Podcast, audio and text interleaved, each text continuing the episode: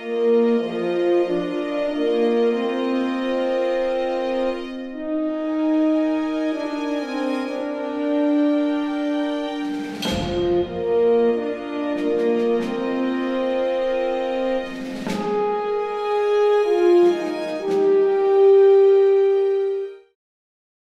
Hello again, guys. Welcome, welcome, welcome, welcome back to an episode of the Trek Way with Gray Gamer and myself. Hello, Gray. We're doing a little finale today.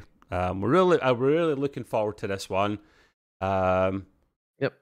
Non spoiler. We gave it the same score. We'll tell you at the end what that is, though, which is very rare for Gray and I. So yeah, it is Star Trek Prodigy season one, episode twenty, Supernova Part Two.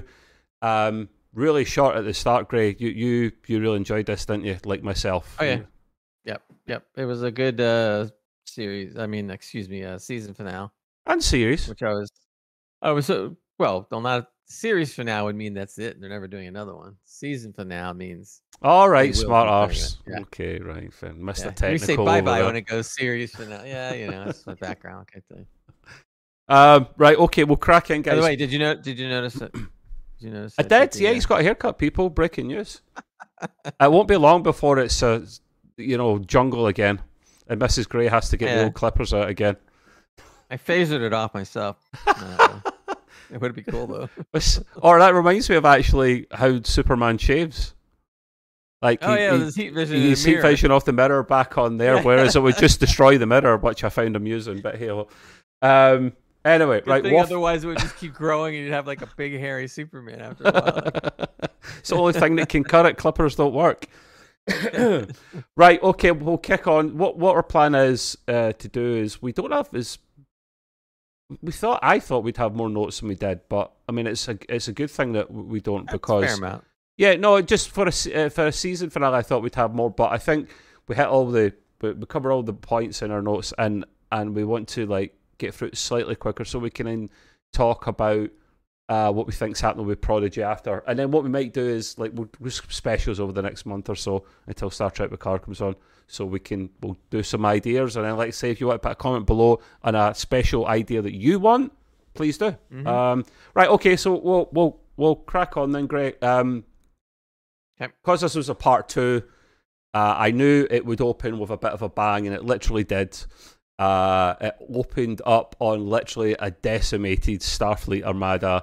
Um, and I note here, wait a minute, what's going on here? Is this the constructors? The Borg just came through town on the way and said hello. Because when you saw that destruction, did you not get, uh, did you not get deja vu of uh, of Wolf three five nine? Uh, yep, DS9. Well, for, yep, sure did. See Yeah. everything just kind of like damaged and floating around and stuff. proper wrecked compared to the last episode. The last episode didn't look like there was many. So it looked like Yeah. there's been a small a small time jump, like I don't know how long, like couple hours type thing, and then it's they're Yeah. mostly wrecked, not all wrecked. You know, so We're firing at each other and wondering why like there isn't more, you know, debris around. But you know, yeah, maybe the maybe the animators didn't want to animate it as that much. I don't know. It's well. I think they spent a lot in their budget in the last episode. That was nuts. Probably, probably. I mean, animation's animation. I think not. I'm an expert, so. Uh, but yeah, no, it was the the Armada's literally wre- uh, wrecked at this stage. There's not. It's like a third of the fleet left, maybe less.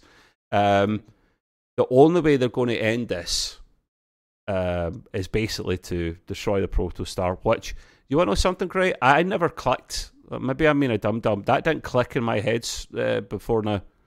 Because Yeah, would, really the it did- it construct stop either. itself from getting destroyed, like it's been trying to circumnavigate anything that's been thrown at it? So I think it's too easy, really. You know, what did you think? I, I thought this. I wasn't thinking destroying either, but I wasn't really thinking of anything. I was just trying to see what they come up with. Um, I guess the logical choice would be what they did decide to do, and that was just destroy the protostar. Yeah. I mean, if you want to be a, a, a if you want to be a stickler, you could say that well, the other ships are infected, so it just could go on from there. Oh, true. But not, you know, and I guess that if you really wanted to stretch it, you could say that. But but as we understand it, the the, the construct had to be in charge of what was happening at Yeah. the time, Yeah. um, and its main mission was to attract every ship it could anyway. So, eh, you know, you don't have to really get stickler about that one. Yeah, so no, yeah, destroying it was, uh, and besides destroying it, the other reason for it really destroying it is you don't want it to exist because it could go on and on, and God knows what it'll do. True. You know, yeah. so it's time to end it one way or the other. Turned into a hell of a weapon. Um, so what?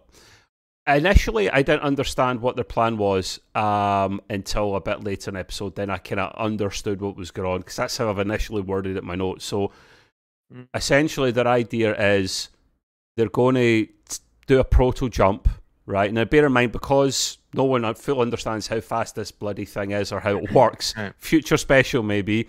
Um, they're going to literally go away from the area as fast as they can. Now, normally, what would happen is if they blow up that ship, because it's the star of a, a star like our sun, it would decimate the whole solar system uh, and more. So that's not really an option. What they literally have to do is, and Grail jump in at the end here he maybe understands it a little bit better than me. They're going to hit proto jump, and as they hit proto jump at the the, the right time, they're going to self destruct. And because it's traveling so fast, it literally spreads out the damage throughout their its whole jump until it completely explodes. So the damage that's in the area they're at at the moment will be minimal. It'll be more damage at the end of their journey.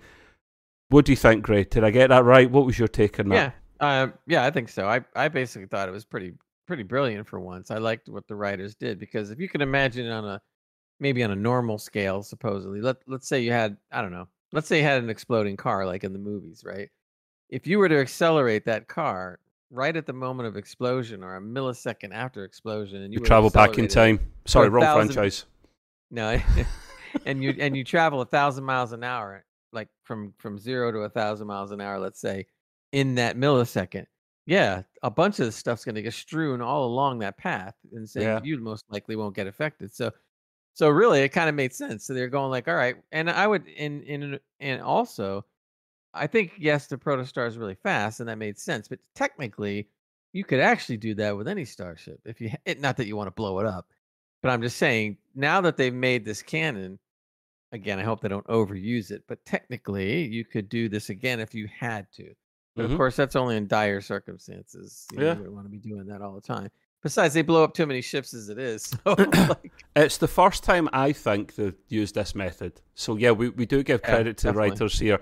Um, clearly, they've listened the writers to uh, Gray and myself and went in and put last minute line alterations and dialogue just to make it absolutely perfect. So we appreciate that, writers.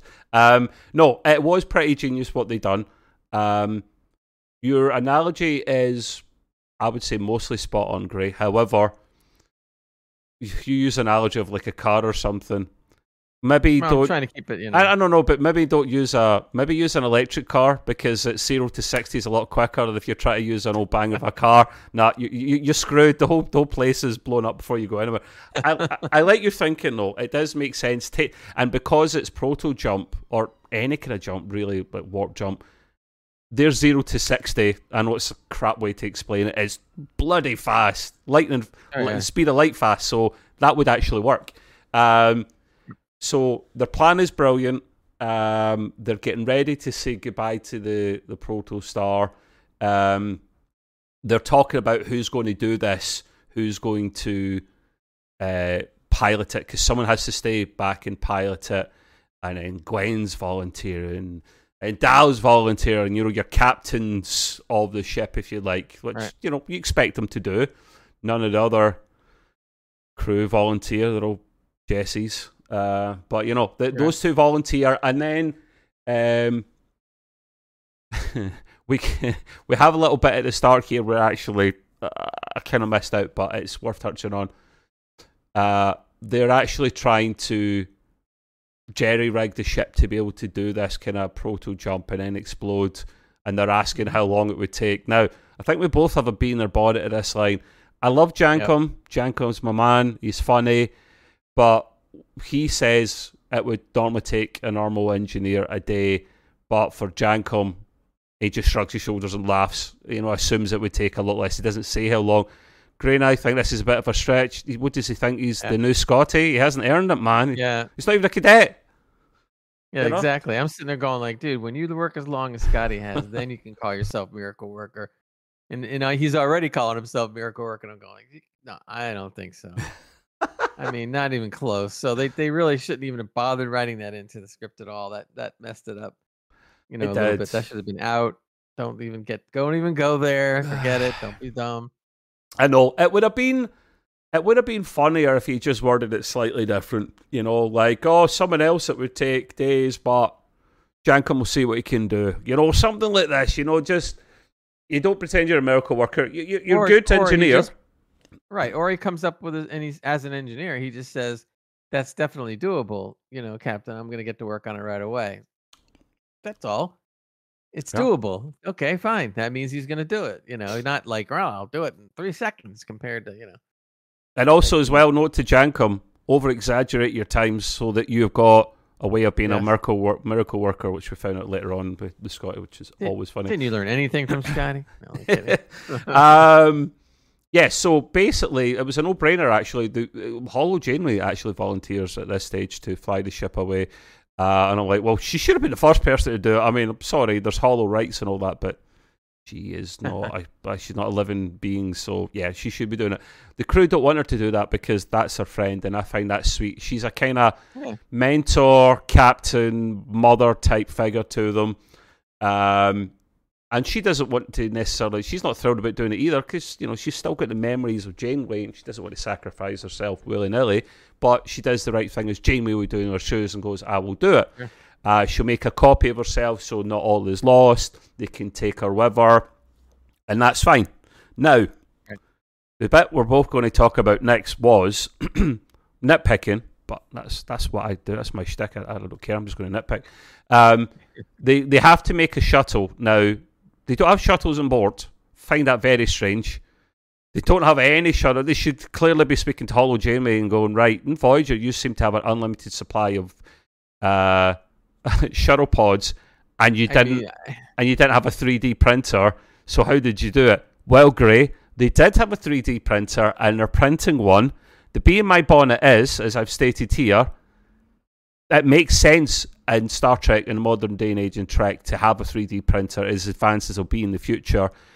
And the reason being is we have them now. Yes, they can't go that far, but you know they can print off a lot of stuff. Why did it take until the latter parts of or of, of Star Trek as we know it today for 3D printing to start becoming a thing? That makes no sense, man. That should have been in there. Maybe not TOS because that's filmed in the yeah, 60s, definitely not. but TOS. certainly when you're hitting and not even TNG either, to be honest. yeah, I would, I would maybe even say, you know, nineties on, you, you, you know, or later Star Trek shows, Discovery, Star Trek Enterprise, that was never talked about at all. What's your thoughts Yeah. on that?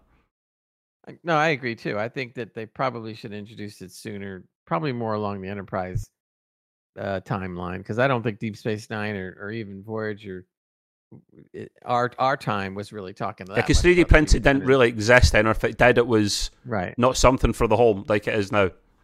right. But now it's just it started to be talked about back then, and then over the course of the, you know, maybe the next twenty years, it became, you know, real. Yeah. Uh, so it makes it does make perfect sense because you figure that by that time in the future, they pretty much can print Almost reason, anything. almost anything. Yeah. Yeah. Yeah. Yeah. I mean, it's obviously, the more complex it gets, the harder. And to their credit, when they 3D printed the shuttle, if you heard them, they said we're going to make a have to make a strip down. I mean, it's going to have, it's not going to be able to do this. It's not going to be able to Yep. do that. You know, blah blah blah. it's You very know, just for the essence of speed and get it done. So that that was actually very smart. and You know, I was I sorry, Greg. you can't just go out like one. you, can't just go out like 3D print a Voyager ship or something. Yeah, no, there is. That's a good point. I mean, but we don't want to diverge too much on this point. I know, even though it's our thing, but 3D printing fascinates me now. I was tempted to buy a 3D printer myself, um, but it's an expensive hobby, so I decided not to. The the thing about it for me in Star Trek makes total sense. We've seen it once before, at least, and it was Star Trek Prodigy as well. Oh no, it was Lower Decks. Remember, they were racing each other to do the best second. Uh, Yeah. or, or no, what was it? They they do the um, what's They their they mission? doing a yeah, they were doing a race. Uh, Second contact, yeah, wasn't it? So they have to go race Yeah. round that automated uh, ship, and they basically have to see who would win first. But the Right. automated ship was literally I don't know if it was 3D printing and then transporting down these big elements, but it was at least transporting whole elements down. So I'd probably imagine, for consider it was a small ship, it's literally 3D printing things. Uh, mm. I want to see this more Star Trek. It makes sense.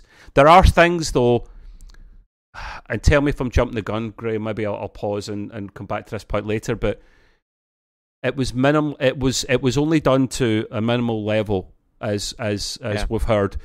It was enough. There was.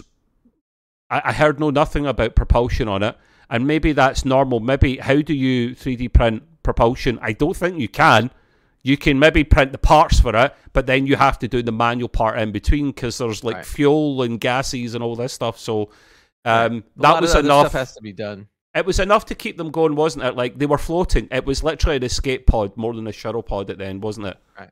Yeah. Yeah. So. It didn't have much movement, if any, at all. Yeah, which will uh, get us to our point later on, but where they end up. Yeah. Spoiler. I mean, I, I, I thought they said I I have to go back and look at it, but I thought they said it had some some basic propulsion, but it had no navigation. They did say that. They said no navigation. So essentially, they didn't want to really go far because I don't know where the hell they're going. Yeah, so very good point. Um, I missed that point if they said maybe something about basic propulsion, but I would buy that I, I can buy that they've had time to do some basic level, but you don't 3D print a warp core. No, I don't. I, am sorry, I don't even believe that. Even in, in, Star Trek, you can maybe print the components for it, and then an engineer has to come in and, and right. do, do, his or her thing. But yeah, no, listen. Hey, I'm not complaining. It's it's brilliant. I want to see more of this 3D printing. Um, it was as long as long as they don't use it as a crutch. I don't want to all the some... time. Yes, like the Spore yeah, yeah. Drive or even the Proto Drive. I know? can just see it now. Some bad writer's gonna go like, "Ooh, now we can have a series." And just like, man, what do we need? I'll just print it on the 3D printer. Boom, done. I'm like, no. Yeah, yeah. You need you, make it that easy. You need the data again for the tenth time, even though he's died. Just 3D printer. Oh yeah, no, not again. It's all right. We'll save these files. What about posi- his uh, positronic mind? Man, no problem. That's all right. We, we back we backed it up in G Drive or one uh, Google Drive. Yeah. It's fine. We'll just download them. I've got a fiber connection. It's fine. Um, anyway, so yeah, it is a nitpick of Gray's and I. We want to see this 3D printing more because it's bloody awesome trope to use, if not overused, like Gray says. Um, now, Janeway's Holo Janeway's attempted to download herself. Uh, and then she has that kind of sigh and shrug. It says insufficient memory. I mean, I'm, I'm not going to buy this because she, what she does is she prints, she, she, she picks up an isolinear chip and hands it over as if nothing happened, not telling them that there's not enough room. Uh, turns out she's pre-recorded a message on it in, instead, very like Star Wars esque. But she just prints it off and get in hand and sorry, uh, pulls this off and hands it over to them. Now, right. I thought, did you did you see her record the message, Gray? Because she records the message later. I didn't see that, and I thought, when did you have time to do that? You you found out there was no room. You turned around with the chip and you handed it over. And also, as well, when oh. you're giving me that point, Gray, I don't buy that there's no room on a modern chip in that day and age for her to fit onto that, even though she's grown and evolved. I don't buy that. Thoughts? Um, I would I do buy that only from the sense that if that if the program the I mean let's put it this way, Holo Janeway was doing a lot of stuff.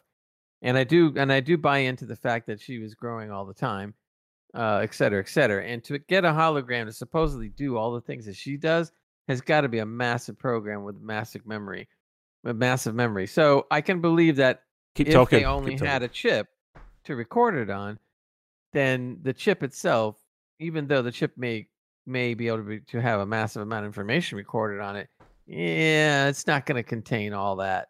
They're using the, the the, the they're using the whole ship's uh, data banks and so forth, and compared to an isolinear chip, it doesn't equal. So I thought that was totally plausible. That did that didn't bother me, you know, whatsoever. As far as time to record, eh, we're back to the nitpick thing again because basically we didn't see her do it. She said memories. It says memory filled, and right, she turned down the chip. Right. They've that that's that is a common thing that they've done in other movies before. Uh, by just doing that, you you realize you know what she did or what she had time to do it. Or in some movies, they would sh- they would show that she started to do it, and then they would they would that would they wouldn't show exactly what she's doing. So that- that's okay. It's just because it happened. It's because it happened immediately. after there'd like a little tiny uh, uh, time jump of even a couple of minutes, I could have bought it. But she literally turned round. Oh, full hands over the chip. Okay, I know we're nitpicking, and do you want to know something? Don't never. We shouldn't apologise for nitpicking. I don't care. It's a kids show. No, no, That's what we do. No, like I, having them all. I agree. It doesn't. It doesn't take anything away really. from No, it doesn't. because it's because it's not a massive problem. There's been stuff they've done in prior episodes that were things we just couldn't we just couldn't accept. You Yeah. know, here it's more of a nitpick. The only thing I don't accept in the whole episode was the whole thing with Jank with Jankom. Other than that, I was I was cool even with the you know, the the little bit of nitpicking. Yeah, yeah, no, I have to agree with you there. Um, yeah, so um, moving on, um, they they literally say their farewells and goodbyes to Holo Janeway, and then they jump in their little um, escape pod shuttle thing. Now, I don't think it had propulsion at this stage, Gray, unless it was like thrusters, because the way they left is as if they were slowly but surely getting dragged out of the hull. You know, uh, there was no propulsion at, at, at, play at all here. So that's why I was thinking it, it is pure uh, basic. Lifeboat. Like it is literally a lifeboat, bare Yeah. bones lifeboat. Um, and then they escape. Uh, and then I love the music at this stage. I love the Mhm. music as they're kind of escaping and they're looking up at the protostar. The protostar's getting ready to, to jump away. It was just beautiful. It was really somber. I, I'm guessing you liked it as well, Gray. Oh yeah, we've said more than once during the season. Great score. the- and I, I forgot her name. She's she's wonderful at scores. I mean, she really does a good job, and I, I'm very happy she's working on the show, and she's been doing other things too. And she's got a true talent, you know, her and her crew. And the music has always been top notch uh, on just about every episode, even the bad ones. Apart from small, one tiny gripe that you have, and I have as well.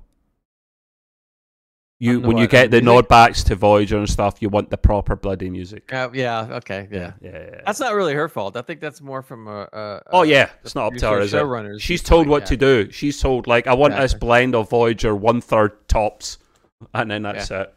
Yeah. And for Um, what she was asked to do, she did it fine. She did a good job.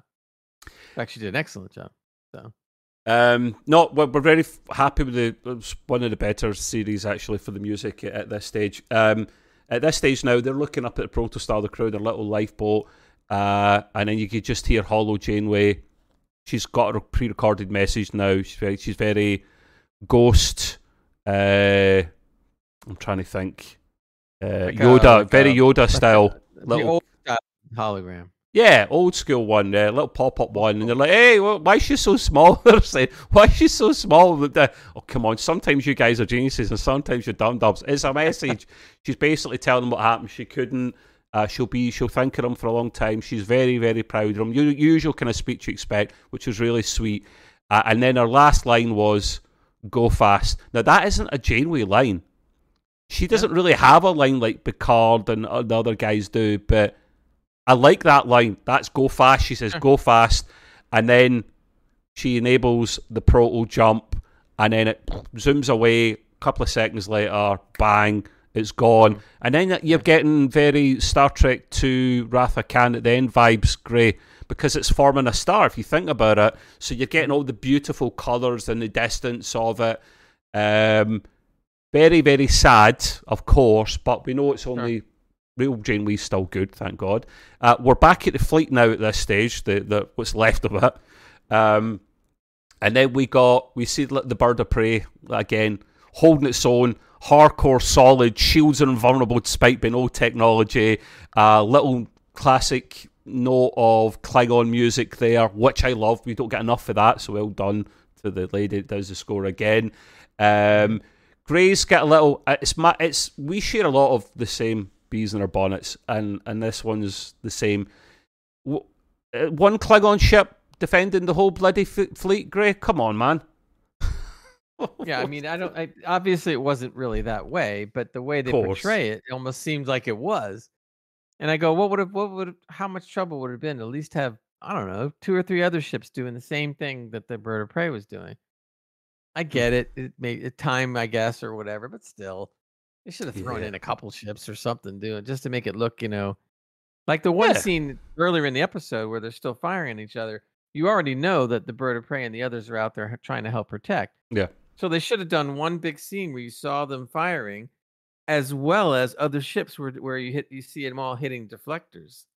That, That- would have made much that- more sense. They weren't actually firing, were you? I think their whole mission Or was shields, I should yeah. say. So Yeah. no, I mean, I don't understand why you said that. The logic's there Yeah. Uh, because it's an attack after all. But I'm imagine they've just rerouted all their power to shields, which makes sense. Just absorb as much as you can for as long as you can, and then job's are good And But yeah, no, we, we, there was Well, other ships uh, there. Yeah, and so there would have been nice to see like an equal or- or semi-equal amount of ships, and they could have had it just bouncing off shields all over the place, which would have made total sense. Oh, are you are you thinking what I'm thinking, Gray? Ray What? tracing, but with phasers. That's what it sounds like here. If anyone's a computer geeks there, you, you'll know what I mean by that uh, statement. Yeah. Um, yeah, so the, it would be nice to see the, the Vulcan ship, for example. That was in there, the, the Ferengi ship, which we know was helping or profiteering and getting all the scraps. We don't know. We never saw what it done. Um, probably Quark's cousin on the hunt for a bargain. So, um, because the protostars went kablooey, uh, the the what's left of the Armada is uh, Starfleet Armada is no longer uh, under influence of it. Uh, the evil red lights go out and everything's back to normal. Uh, and Jamie Vice, I'm just going to say Jamie now because Holo Janeway's gone. Bye bye. Uh, Jamie at this stage um, has full control of the ship. So she orders antennas. Sorry, number one, to scan for the Protostar crew. Um, and then I can't remember his name. I'm just going to call him antennas. He says at this stage, you know, because they're so far away that it would take months to scan for them. Jamie's like, they saved our uh, their, their they saved our arses, so we will go scan and see what you right, can do. we'll go look for them. Yeah. That, so the, I mean that's the least that can be done. They did save the day, to be fair. Um, now after uh, after this at this stage, um, the in fact maybe I'm getting myself mixed up here because I've got down here that it was a pre-recorded message on the chip, so they Yeah, must that have came before. that That's yeah, okay. yeah, yeah. So um, at this time though, Gray's going to he pulled me up a little bit here about something, um, which is technically true, but then my point also was technically true as well. No, I Um, know, I know, because it comes uh, from. uh, yeah, yeah. Uh, younger, uh, so- uh, so so we get at this stage here. Uh, well, J- Holo Janeway's given the message of, as I stated at the time, the ne- the next generation era type Trek music. Uh, when she says boldly go now, and I found this very sweet. But Gray's put here. In I'll let you do your thing, Gray. Did you just tell the people the thing? Okay. Well, first of all, I thought the whole the whole goodbye message by Holo Janeway was really heartfelt and emotional. I felt bad because I, you know, I've grown to really care about the character through this series. So it was a really well done, put together thing of her saying goodbye pretty much forever, right? Unless they come up with something next season. So she's done. So I thought that was really good. And when they played the music, the only correction I was going to make was that uh, Trevor was talking about the music being like the old TNG music, but eh, it was actually the original series music, which TNG decided to use in their season. But a lot of people forget because they don't think about sometimes the original series, but the the music that they use at the It's from the opening of movie. every episode of TNG was from TOS movies. Yeah. It No, it's a good point. It wasn't original. It was Well, not original. The reason I got that is not because I don't remember originally the TOS stuff. It's Okay. I mean, that's an obvious given, but it's because when you think of the original series, you think of that operatic. Oh, you know, that's for me original Star Trek, and then the next generation, while it borrowed that, that made it its thing, and not only Yeah. the series but its movies. And I'll be honest and say. I'm not a massive fan of the, the original series. Oh, this operatic, I, I, not even operatic. The kind of the singing type thing. The the the the ten. The you know the Well, this is why when they did the movies, they upgraded, if you want to call it that. and I much prefer Um, that now personally. right. Yeah. Um, but still, you know, to their credit, it was the, it was still all TOS error. So the music got better and Yeah, they spent more money. I mean, when they, They did the it their movies, own. they're allowed to hire great composers. Yeah. like, and that's one thing Star Trek's always had: great composers. Um, Mhm. we. ugh, Who's the Who's the main guy's uh, name that does a lot of the older Star Trek music again? Off the top of your head, Gray? That ring a bell? Uh, It's not like John Well, Jerry Williams or Gold- something, but it's yeah. uh, Jerry Goldsmith did a lot of it. That's it. It's him. He does it. He doesn't do it so much now, which is fine. Yeah, but he done much older now. the, the the next generation stuff that I absolutely love. The, the some of the movie stuff, love that. So, uh, and this lady that's doing the score for this is obviously, as any true artist is, borrow stuff stuff from the past. There's never a bad thing Yeah. to borrow rather than If you can, plagiarizing. if you can adapt to, to prior music where you're still giving the proper respect Oh, to yeah. the music while you're still having to put a, put your own uh, flair on it, Yep. then that's that's a hard that's a hard job for a composer to do, and she pulls it off. So Oh yeah, yeah, yeah, yeah. P- cracking job. I'm very happy with the job she done, and I keep, hope she keeps it going uh, in future seasons. Um, right at this stage now, I'm borrowing a line from Doctor Who. It gets a very bit. It gets a little bit timey wimey now. Okay, right. Turns out, Gray's going to chip in here at the end here with his opinion, what he thinks. Turns out the protostars created a wormhole. Now that makes sense because it's got a little mini star inside, you know. And then when you start messing about with stars like that, uh, and when you have the warp drive, even the warp drive, you don't tune that right, a la Star Trek One, the motion picture, you can create Mhm. wormholes because you're messing about with that kind of energy that will do that. So it's created a wormhole to its final destination.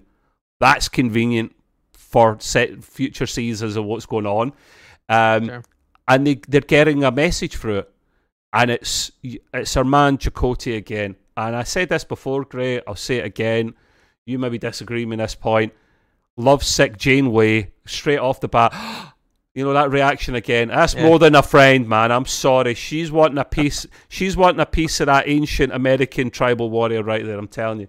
Um, and yeah, they are very good friends as well, of course. But she hears this message. It's pre-recorded, but it's from the future.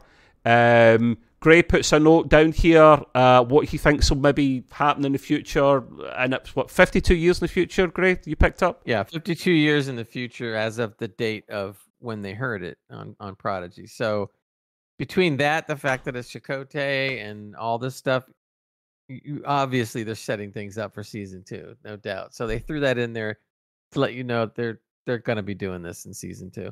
and Oh, because they mentioned everything about the the uh the uh, message coming 52 years from the future already sets up a whole time paradox thing. So oh, timey wimey. Yeah, hands down. Right. So we're going to see how they handle that next season. So that's your preview, probably of at least some, at least one of the things that's going to happen in season two. Yeah, yeah, yeah. yeah. Whatever else.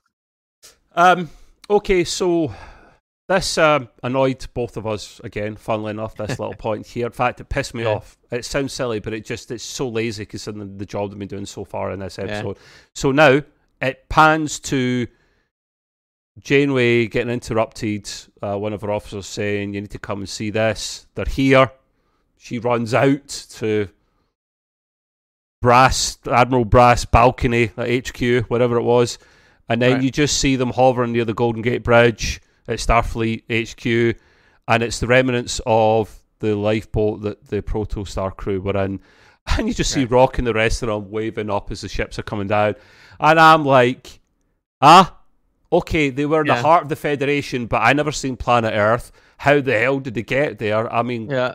what So convenient that they happen to just come land in the water at that right spot as well? right in San Francisco, next to the headquarters. We we found out how difficult that was, Gray, with the uh, Orion mission recently that NASA done with the mm. with the European Space Agency. They had to do that skipping effect over the atmosphere to try and find an area. Even then, they still only got it within a you know like five miles, which or three five miles, which is good.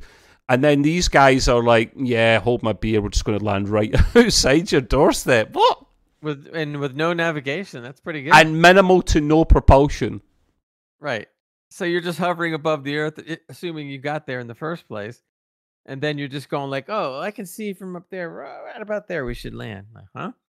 Yeah, It would have been a lot. I, what I what they should have done, or what it would have been better, is they said, "Well, we found them," so that should have meant that you would then go outside and have a shot of two smaller ships or whatever bringing down them. tractor beams. Yes, Right, exactly. beams. How easy is that and to then, do and fix? and then dropping them right in front of the, the, the Starfleet headquarters. That would be Yeah. that would be totally plausible.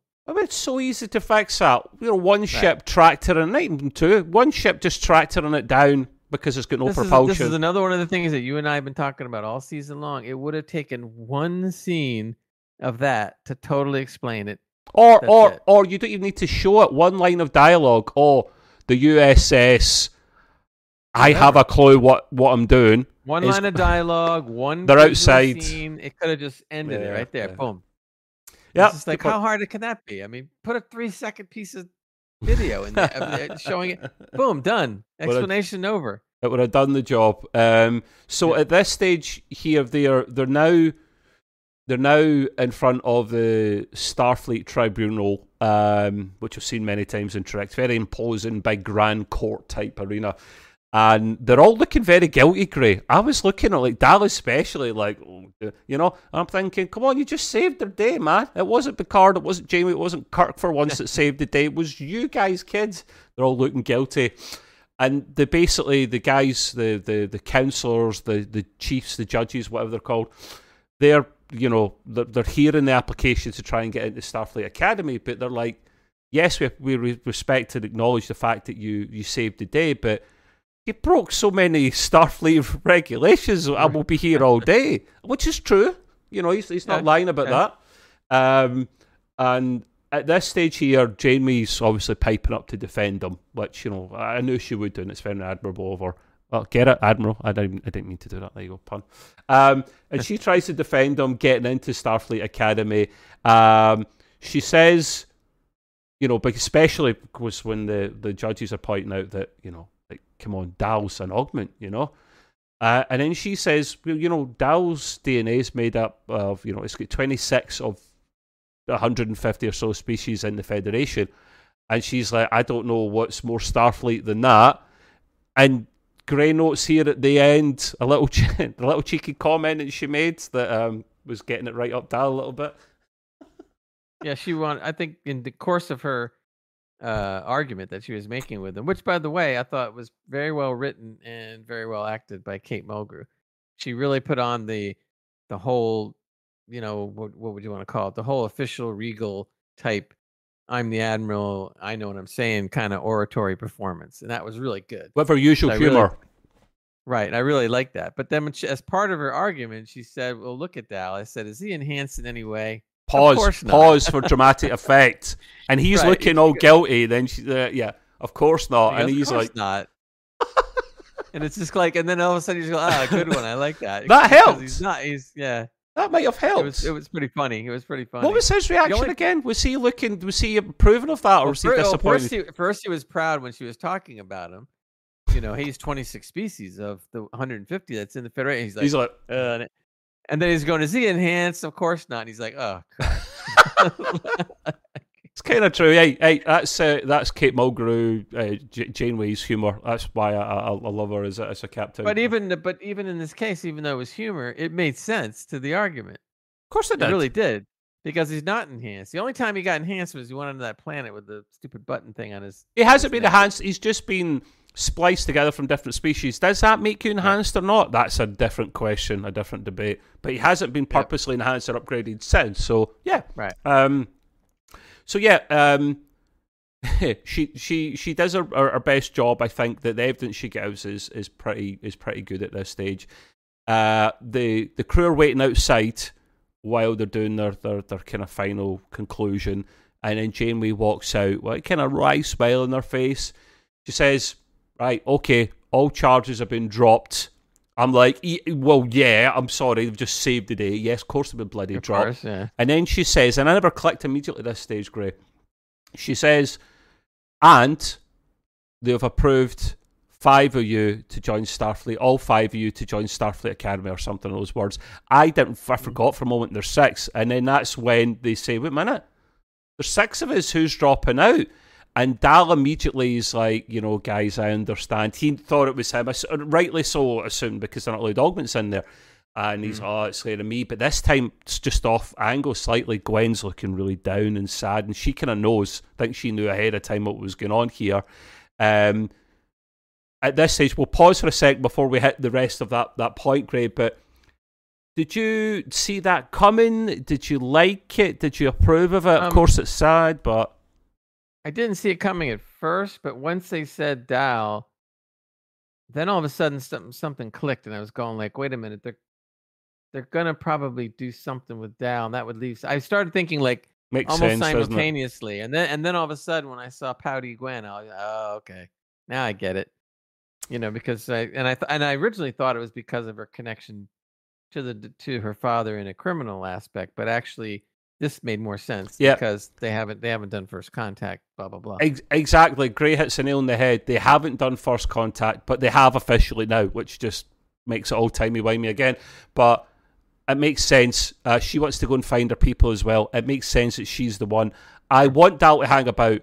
I mean, I like Gwen, but she's not my favourite of all of them. So I like Dal. He's cocky, he's cheeky, he's funny, he's sweet. I want him to stick around. So if I had to dump anyone out of all of them, it probably would be Gwen. Sorry, Gwen. Um, so there is logic there. Now, she says, Jamie, at this stage, they can't fast track the system from becoming cadets. So, you know, what was. I don't know the terminology. I can't remember the terminology they, they used. Um, Gray, you could maybe help me here, but she'll basically take them under her wing. They're like, Do you remember the terminology she Yeah, used? no, I'd have to look back. at it was I forgot something like under her stewardship there'll be some kind of not advisors but they're kind of in training to become cadets if you like Yeah, it's- almost like putting them into a training program that instead of learning everything per se. wesley crusher academy, think wesley crusher they're- Yeah, they're learning. They're yeah, kind of. They're learning while doing. So, yeah yeah and that's how that's how i like to learn um she says she they'll train under her bear in mind she's not just she's a she's not a captain anymore she's a vice she's a vice admiral. So uh, on a ship of her choosing Gray notes here. Ooh new ship. And i'm thinking ooh shiny. We'll get to that in a moment. Believe Yeah, you me we'll yeah. get to that moment. Um and i think this is good. They they they say the the guy the crew are like oh really? So you're going to be our captain? And she goes kinda. Which is kinda true because she won't be a captain she'll be an admiral. An admiral can lead people on a ship just doesn't happen Or- often. So Or, or Mhm. she may be the admiral, but there may be a real captain. Chakotay, yes, season two, boom. We'll get to that. I'll take that. Something's gonna come. Something's gonna come around. Or I don't think she's not gonna make Dal captain, but No. just because she's admiral doesn't mean she necessarily wouldn't have a captain per se. Yeah, no, she will. She will. So- she has to. I think actually, she has Right. to. Yeah. Right. So we don't know who the captain of this ship's going to be. We don't know if it's a new ship or a old ship or we don't know anything because she didn't say anything. Well, funny you mention that because um, at this stage here, uh, the crew. Are, it looks like they've started their training because they're all like they're uniformed and suited and booted and whatnot. Um, and at this stage here, Rock, we see what the, each of them are doing.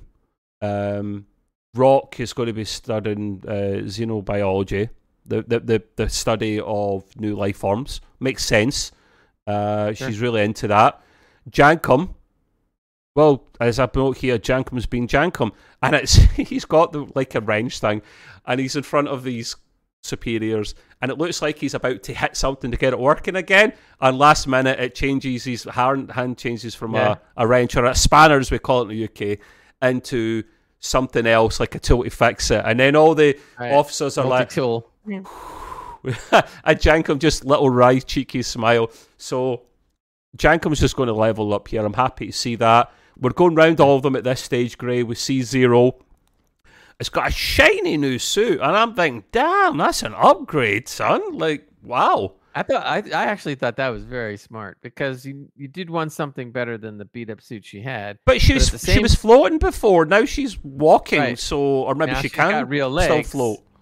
Yeah, I like that. It gives it more. It makes her character seem a bit more human-ish, or at Yeah. least bipedal. So she kind of identifies a little more with the with the group. Yeah, yeah. So I like that. I thought it was nice. Of course, it's her suit's white though, which means it's gonna get dirty every week. Oh, this is why you'd never buy white trainers, stroke sneakers. because they just get really, really messy easy. But anyway, listen, uh, she maybe can float and fly as well. I'd like to think she has option to do that. Um, Yeah. So yeah, lovely upgrade for her. We see Dal and Gwen having a little heart to heart, last minute goodbye uh, chat, uh, and they finally, finally share a shared kiss that both of them are expecting, and no one's surprised. Um, and they promised to see each other once again.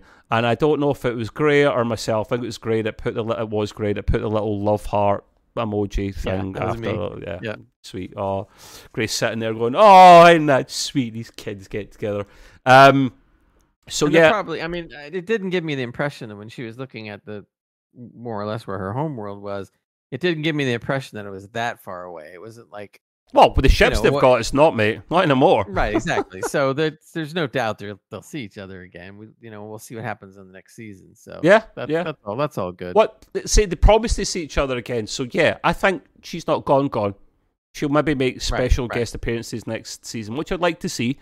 Um, as the crew are seeing off Gwen, they see a large kind of warehouse type structure uh, near hangar. Thank you. That's a much better word, Gray. I was thinking that. It's like an kind of right, aircraft that's hangar, yeah, yeah. big big ass aircraft. Yeah, and you can aircraft hear hangar. it opening before you see it, and then it pans to the side, and this thing's opening slowly but surely, and you start seeing the side of a ship, and I'm like, oh, shiny, Yeah, here we like, go. What's this? Yeah.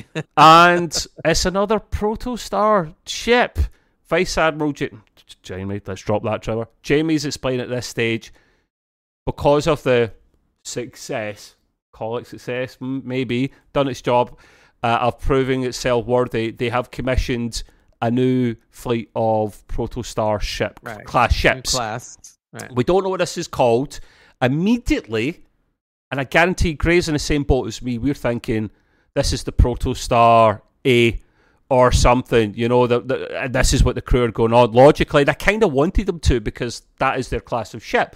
I Uh, thought that's what they were going to do. From the oh. way it seemed, I was going like, oh, they're, already picked out a ship, and We all we all wanted the- to see that, and uh, but they threw a curveball, uh, which we'll get to in a minute. They're, they're at this stage here. I, I have to note here. Um, I'm excited to see more of this type of class because it was successful, I guess. But in the the Discovery future, season three or four, there is no mention of proto drives at all. And I'm sorry if it's that successful you should be seeing them. So I would like to see in the new season of Discovery just a one line. There's great. I have a discussion about the- it of why they don't use them.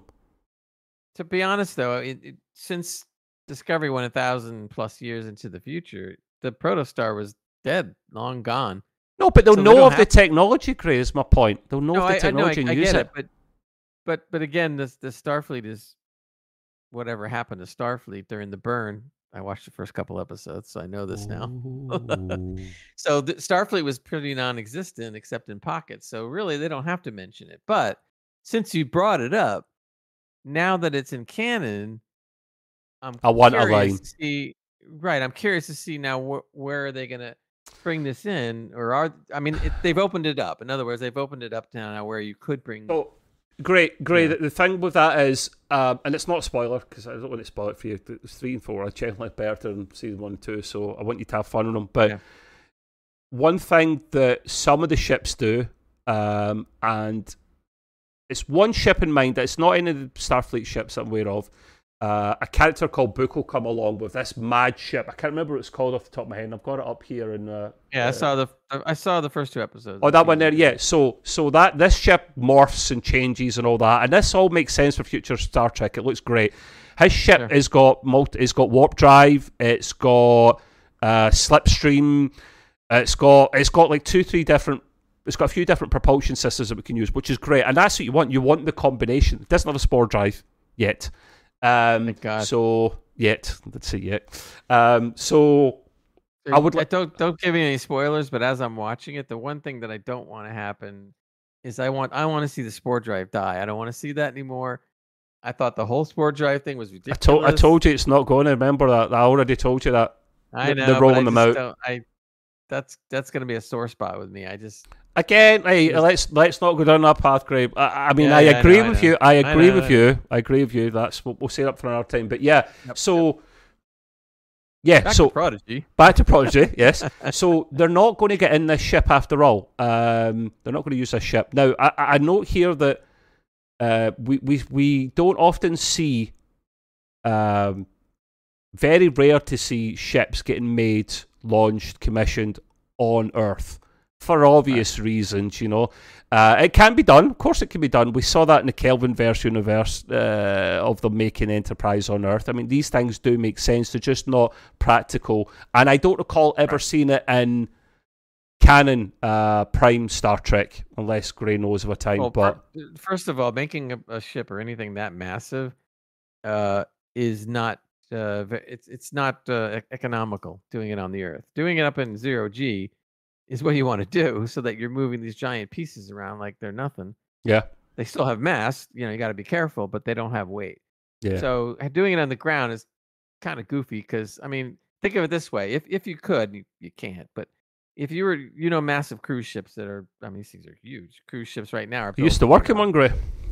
Right. So if you were to supposedly decide you wanted to build one of these giant cruise ships in space, it would be so much cheaper because these massive parts would just go into place. There was no weight. Yeah. You're manufacturing them in space, you're putting them together in space. It's far more economical. So Yeah. yeah, I mean, that whole thing in the Kelvin timeline, because that's a joke anyway. Uh, building it on the ground was really dumb. I don't like. I don't mind it that one time because it's supposed to be a kind of different, slightly different take on Star Trek, and well, I mean, it, it As a cool, one-off. but because this no th- this is the start, by the way, Grace. So maybe later on. Hey, don't get me wrong. It does make sense to do it in space. I get that.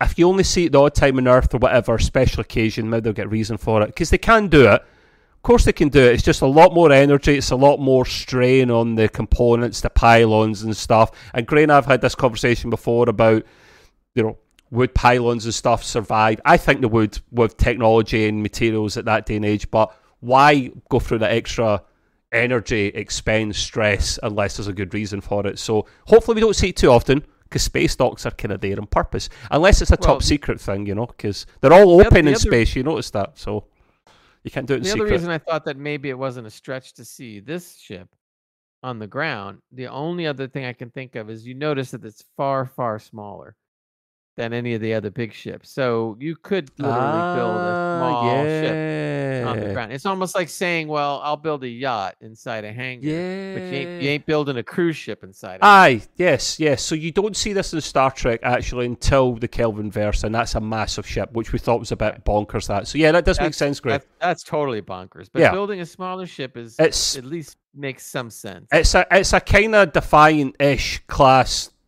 or size type ship, maybe a bit bigger. Which that that's more plausible, yeah. And the, you know you don't have big, massive, skinny Constitution pylons and things as well. So yeah, Yeah. no, um, yeah. So at this stage here, um, Janeway actually says, "No, that's not your ship. I've got much bigger plans for you." And then it ends. I'm like, "Tell us what bloody ship it is!" I Like, know. come on, man, throw us a bloody I know, stick. I know, I know they're doing you it. for- ship Look, they're doing the right thing. They want to reveal Are this they? season two. I get it, and that's fine. That's No, fine. save But save yeah, I- the mission for the next season. At least show us the bloody ship they're going on. No, What they maybe would have been cool is if they kind of showed the ship at the very end and didn't say shit about it. what did you note here, could- Gray? And we could have just went like, "What's that?" what did you note here? And uh, listen, you tell you you tell the people what you noted here at the end. I'm going to chip in with my point after it because Well, I agree with you. This this is what I would like to have seen in, in a perfect world, and, it, and maybe it's still possible. We don't know yet. But in a perfect world, what I really wanted to see, and I was almost thinking it was going to happen when the doors started opening to this hangar. You know, And you see the that point. You see the point before anything else, and you think, Right, you see, right, and it's immediately I'm sitting there going like, "Ooh, a new Voyager class ship." Doesn't that make sense? Janeway, oh. Voyager, new crew. You know, oh, that would be so cool. And then as it opened up, I go like, mm, "Oh crap!" It's it's. I, sorry, I go. I, I, I'm just saying. I hope that I know it's hoping against hope, but I would wish that they did do that in season two. That would be so good. That makes so so much sense. It really does. You know, so Maybe that's why, Gray. you know, Maybe that's why. I mean, and maybe they maybe they did. We don't know. We we're gonna find out. But I would love to see a new Voyager class ship all of a sudden. It would just be so wonderful. Just a new Voyager. I mean, I, I it's because it's an Intrepid class, isn't it? So I'd love to Yeah. see another uh the Voyager uh I mean, Voyager you could just take B. yeah, you yeah, you whatever. Yeah, you take an Intrepid class ship, give it a couple of makeovers, whatever, and refit, and then yeah, call it Voyager A, B, C, whatever the fuck, whatever it is. And that would be so cool. And I hope they do it. I'm praying that that they do it. I probably not, but I hope they do. That Yep. would really be cool. Else And I think that there is there's good hope for it because since they did make the protostar and distinctively said you ain't getting it, now I'm sitting there going like, okay, now maybe, just maybe, we might get it. I. I kind of hope so. Uh, you noticed, you noted here. Um, I must have missed this again, Gray. Um, the kind of music, the little Voyager nod uh, in the score, Well, this is what, and this is what TOS. got me going because because the the hangar door started started opening, and then I hear some music, and then all of a sudden the Voyager sounded like stuff started happening, and so I'm going like, oh, because I'm hearing the music, and I'm going like, whoa, a new Voyager ship, uh, man.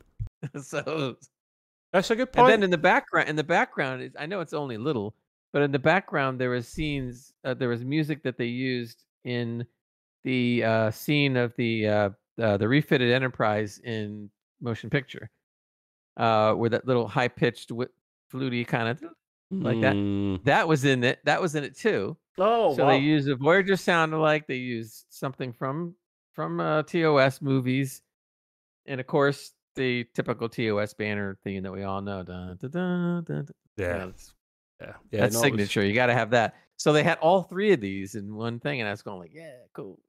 so what what what we'll do is what we'll kind of wrap up with our opinions uh or a score and then we, we've got a little bit of time to kind of play with what what, what we think's Sure. going to happen in next season where it's going um so for me 10 out of 10 I was close to giving it a nine and a half out of ten because a couple of little plot points, but I'm, I'm you know everyone's allowed a, one or two little tiny things like that. So um, I will give it a ten out of ten, which is rare.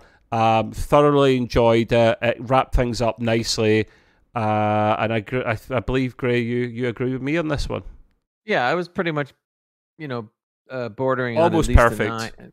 Yeah, bur- bur- bordering on at least a nine, but I went with the benefit of the doubt that despite the little burp or two, it deserved a ten because it was it was the this the, you know the season finale. They did handle it really well. It was really good top to bottom. The writing for the for the uh, ninety percent of the time was excellent. You know, I mean, wasn't much you could really say was wrong at all. So it was really Yeah. good. Yeah, yeah, Um, exactly. And and as series and as and as season finales go, I thought it was a really good season finale. so not a finale. up- What's this season finale you're talking about? Season that how they say it? Is that how the they say it? It's the last season. Of, it's the last episode of any. So not a season is finale. Season finale. No, usually finale, but that depends. You can say finale if you want. Gray, but Gray knows these things. I don't. He's he's very entertainment. He Yeah, everybody know. It, people kind of get mixed up between season finale and series finale. And series finale means that you know it's the last episode that you're ever going to see of the series. Period. And the discussion is over. Then that's a So, series finale. Is that a silent E then? Is that what you're telling me? uh, series. Yeah, kind of. I've learned something today. But either way, it doesn't really matter. See, Gray, Gray's got years and wisdom in me, so you know I'm, I'm going to I'm going to I'm going to abuse and take all this. You, uh, wouldn't be wrong it. either way. It's just like I said. Good. It's just Take that. splitting hairs. And the So- only reason this really that we know this is a season finale 100% is because we already know there's going to be a season two. Oh, did they? You know. uh, have they confirmed that? Yeah. Yeah. Oh, I. I, I pretty much pretty much when I've been hearing everything, it's well, So- okay.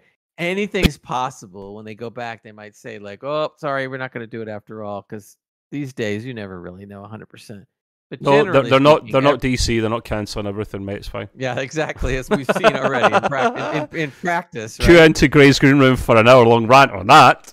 Uh-huh.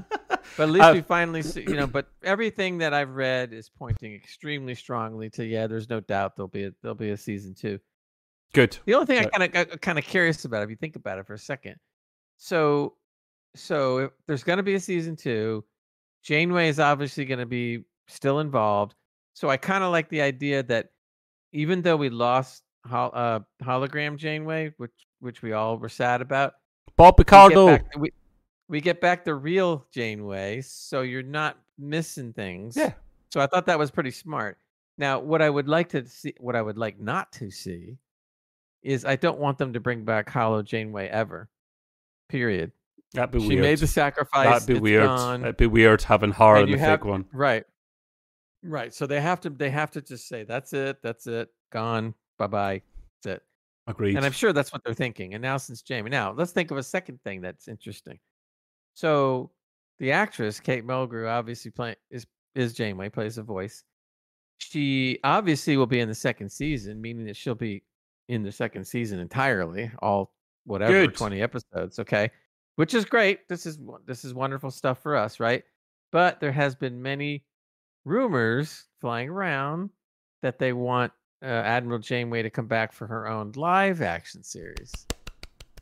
Now, whether it happens or not as a series or a special movie or limited series or whatever, we don't know yet.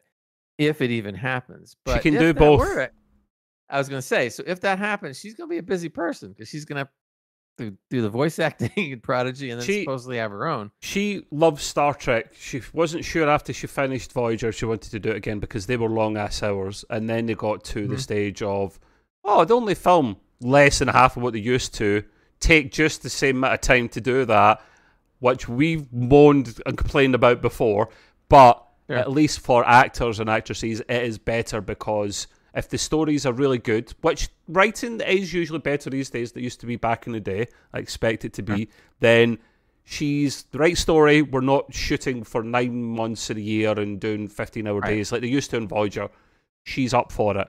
Um, Well, to be to be honest, let's let's be totally honest here. She's considerably older than she was when she did Voyager, so this also is, is good for her from a physical standpoint because she's older. She has less stress strain to do a smaller amount of episodes and try to pull off twenty five episodes or something in live True. action. True. So she's not Patrick Stewart old though. She's not so. She's in her 60s. Now, what He's would in be his really 80s. cool? yeah, that's another story. Yeah, we'll get into that another time. Mm, Um, but what would really be kind of cool, wouldn't it be neat to sit there and see like while while Prodigy season two is about ready to premiere, let's say, or something like that, we get an announcement that she's going to do a live action series because now you could tie the end of season two right into a Janeway series. yeah, that's if she's not going to. That's if she's not going to voice the, the, the, the, the role in the second season of Prodigy because I don't think she would do both. Um, can it be? Can Mm. there be a season two of Prodigy without her? I can't see No, how that would be have to have possible because she's basically said she's going to be the one mentoring. But we'll see Well, what happens. again, if I, if I'm if I'm the people behind this and I'm the I'm the people making this and the marketing and all that stuff, I'm going to sit there and go, what's the best way? Assuming now, of course, that there will be a live action uh, uh, Janeway series. Okay, what would be better than to have Prodigy come out with Kate Mulgrew doing the voice for the entire second season, and then during that same part part of the time they announce a live action series, and by the end of Prodigy season two, you're rolling soon right into a a, a, a, a uh, Janeway live action series. It's, mm-hmm. a, it, it's a no brainer. I would take It's it. great. It's great promotion. I would take that now for we have, sure. we have because right now we have no idea when season two of Prodigy is going to be on. I mean, they haven't even started production yet or anything, so we got at least a year probably. Yeah, and the, and they need to we'll need to touch on that because for all the flaws that Lord X may have, it showed all its episodes back to back. It was like ten or something. Whereas Prodigy done this weird thing over it was over a year actually. I don't know if it's like a season, year yeah. and a half. They done one whole season, but they split it into two of ten and ten. You should have just made it season one and season two, or Yeah. made it less episodes. That didn't make sense to me because we had to wait ages to get all the episodes in there. So uh, if they do a second season, just make it 10. I don't think they will make it 20. It's too much. Just make it 10. Yeah. Don't split it into two. You've done again. But let's, we've got a bit of time, a little bit of time to, to play with what we think's happening with Prodigy going forwards, Gray. So I think, I'll, I'll mention quick what I think's on the sea for season two, uh, and then you can let me know what's going on. So I think for season two, uh, they may take a a, a new um, Intrepid class, Voy- the Voyager We hope. Be A or B B E, be the Voyager A. Um, I'd love to see that A, because in later on in the season of Discovery you're watching, like you say, I've already told you this before anyway, you see the Voyager J.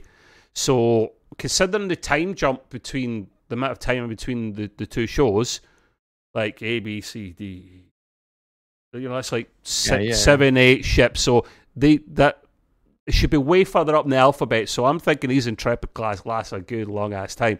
I'd like to see the A. I'd love to. That's what they should be doing. Yep. Or if we don't see it, I want to see it in a live action. But I don't think we'd see it in a live action. We're more likely to see it Mm. in the new season of Prodigy. I want to see that first of all. It'll be fitted with slipstream technology. Maybe it won't be proto. They'll leave the proto stuff, the proto drive, Right. drive to the proto class, um, and then they'll have the slipstream because they pioneered that. They'll go back to the Delta Quadrant because they've got to. That's Voyager stick, and then they'll look Mhm. for Chakotay, and that will be the premise premise of the series. I don't Yeah. think Chakotay at the start will be captain because they need to find the goddamn man first. But who who, who they'll have for captain, I don't know. I reckon it'll just be some random Joe, and that's fine. Whatever. Jamie will be there as liaison, like Admiral Kirk has been in the past, where he's pick, poking his nose in there. So that's what I like. That's what I think will happen. Um, I'm looking forward to it immensely. Um, I can only get better, really. What do you What do you want to see going forward, Gray? What do you think will happen? Well, I I agree with you. It would be so wonderful to see a Voyager A Intrepid class refit. You know, I think they should do it. No, it won't be refasting in a museum. It'll be an A or a B.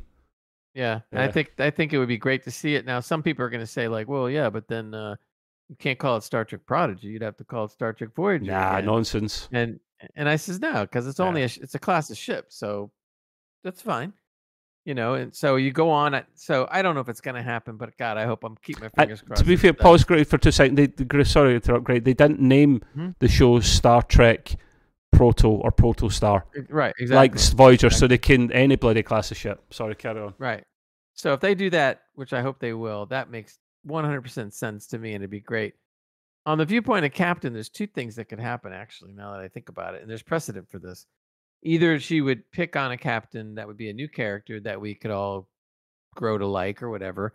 That would be the official captain. Harry Kim. She's aboard. or what they could, yeah, Harry Kim.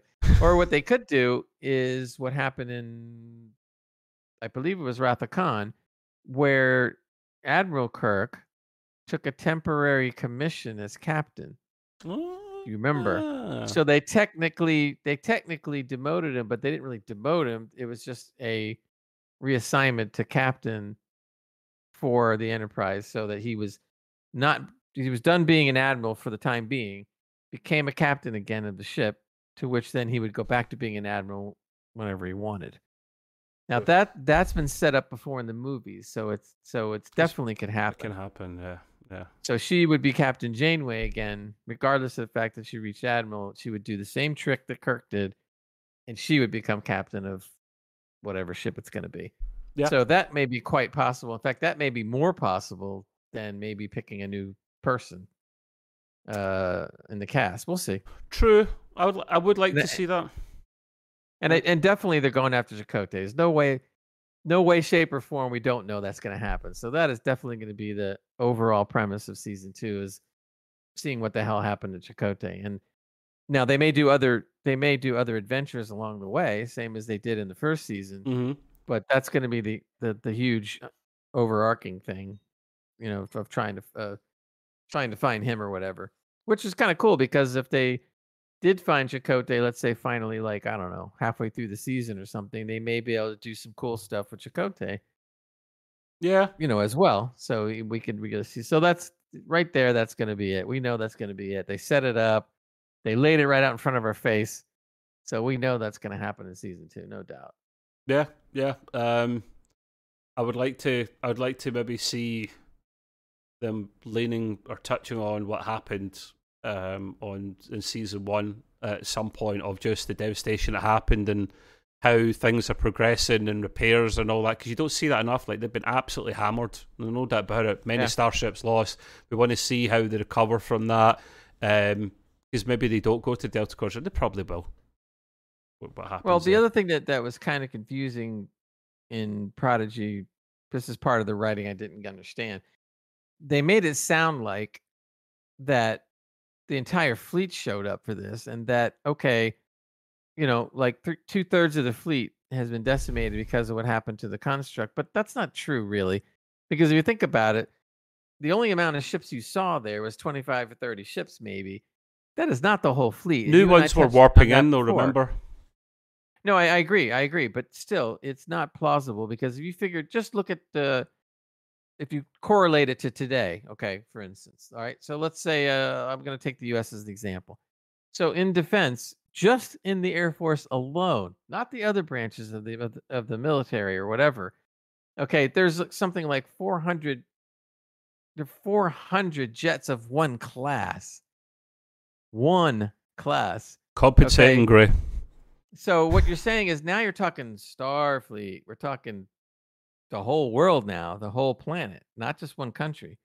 Okay, so it's the whole planet um, as well. And ju- I'm on, and I'm only taking Earth now as an example. hmm So the whole planet is pumping out starships. You mean to tell me that the, the entire fleet for the planet Earth is 30 ships?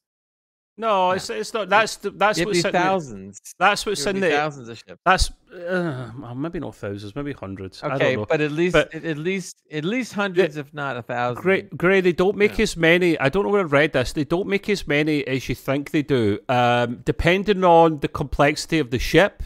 I don't know where I was reading this. Somewhere it's in the back of my mind. I've read it or seen it in a video somewhere. For example, a more complex ship like the Defiant or the Protostar, they might they maybe can only make two or three a year.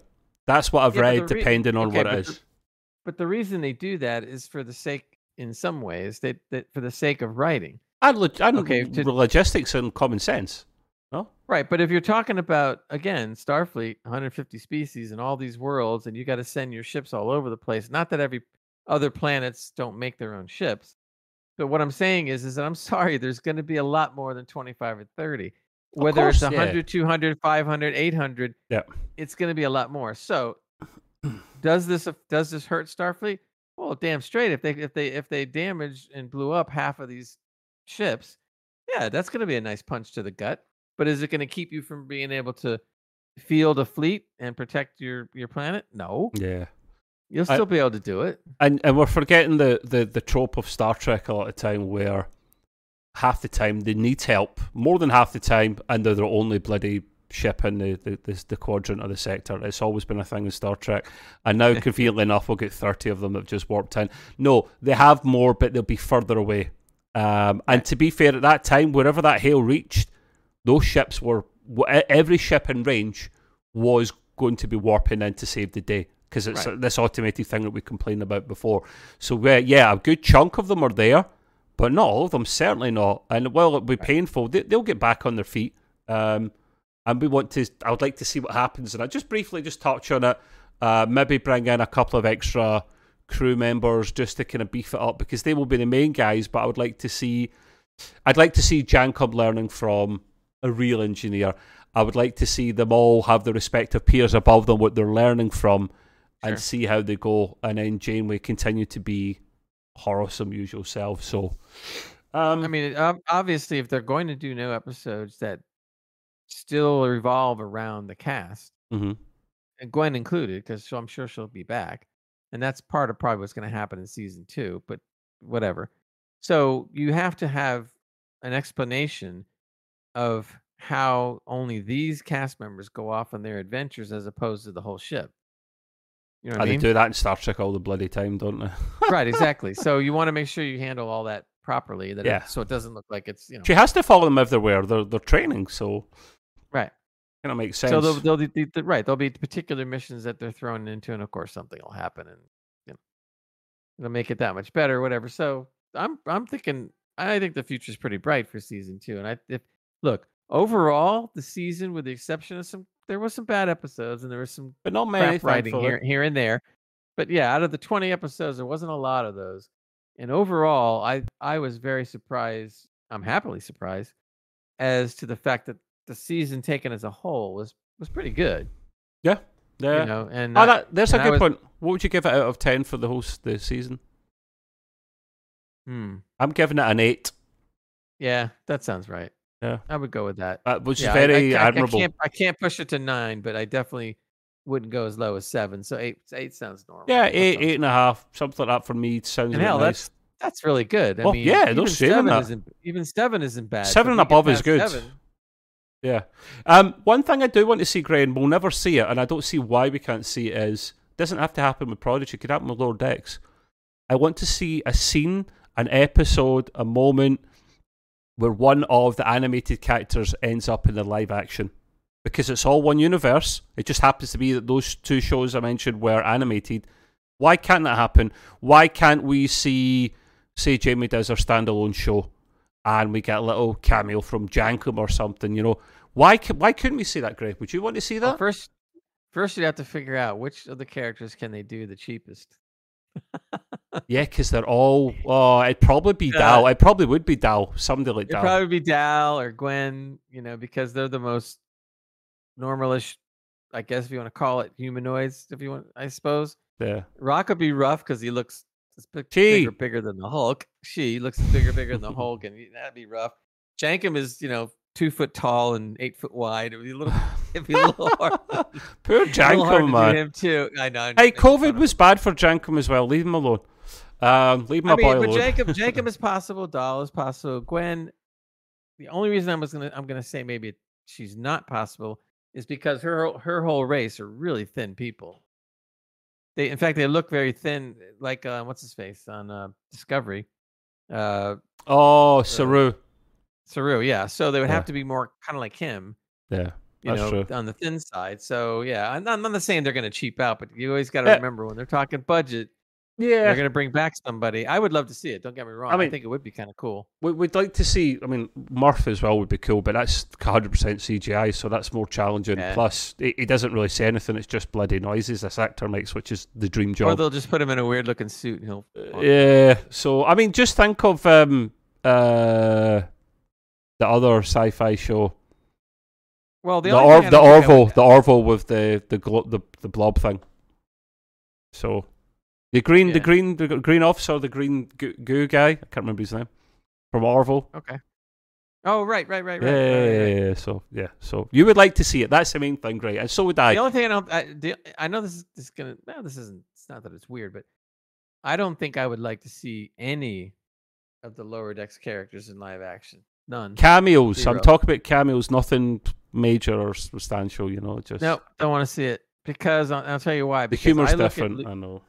Yeah, I look at lower de- lower decks as being the cartoon, typical tar- cartoon humor portion of the Star Trek universe, and to me, I have a problem when it when it crosses over to real. And the and the and that the problem I'm going to have is that we already know that lower decks is going to cross over with Strange New Worlds. Oh yeah, I'm so not- is. I, I forgot re- about that. How does that work? Yeah, I I am not a fan. I'm not a fan of seeing that. I really don't. Let's wait to see what they do. Great. It might just be a cameo. Might be something funny. Because you you seem me forget this second contact Riker thing is was very in it. Riker was in. So true. That this second contact thing is very important, mate. It has No, to I- I- be. yeah, yeah. t- this- Who was that? Who was that? Was that your your daughter, your granddaughter? That's my daughter. Yes. Uh, Hello, Yes, Gray Junior. he said, "Hello, Gray Junior." Little cameo from Anyway, Gray's yeah, we, daughter, we did, probably. we did see her just for a moment. Yeah. Yeah, briefly.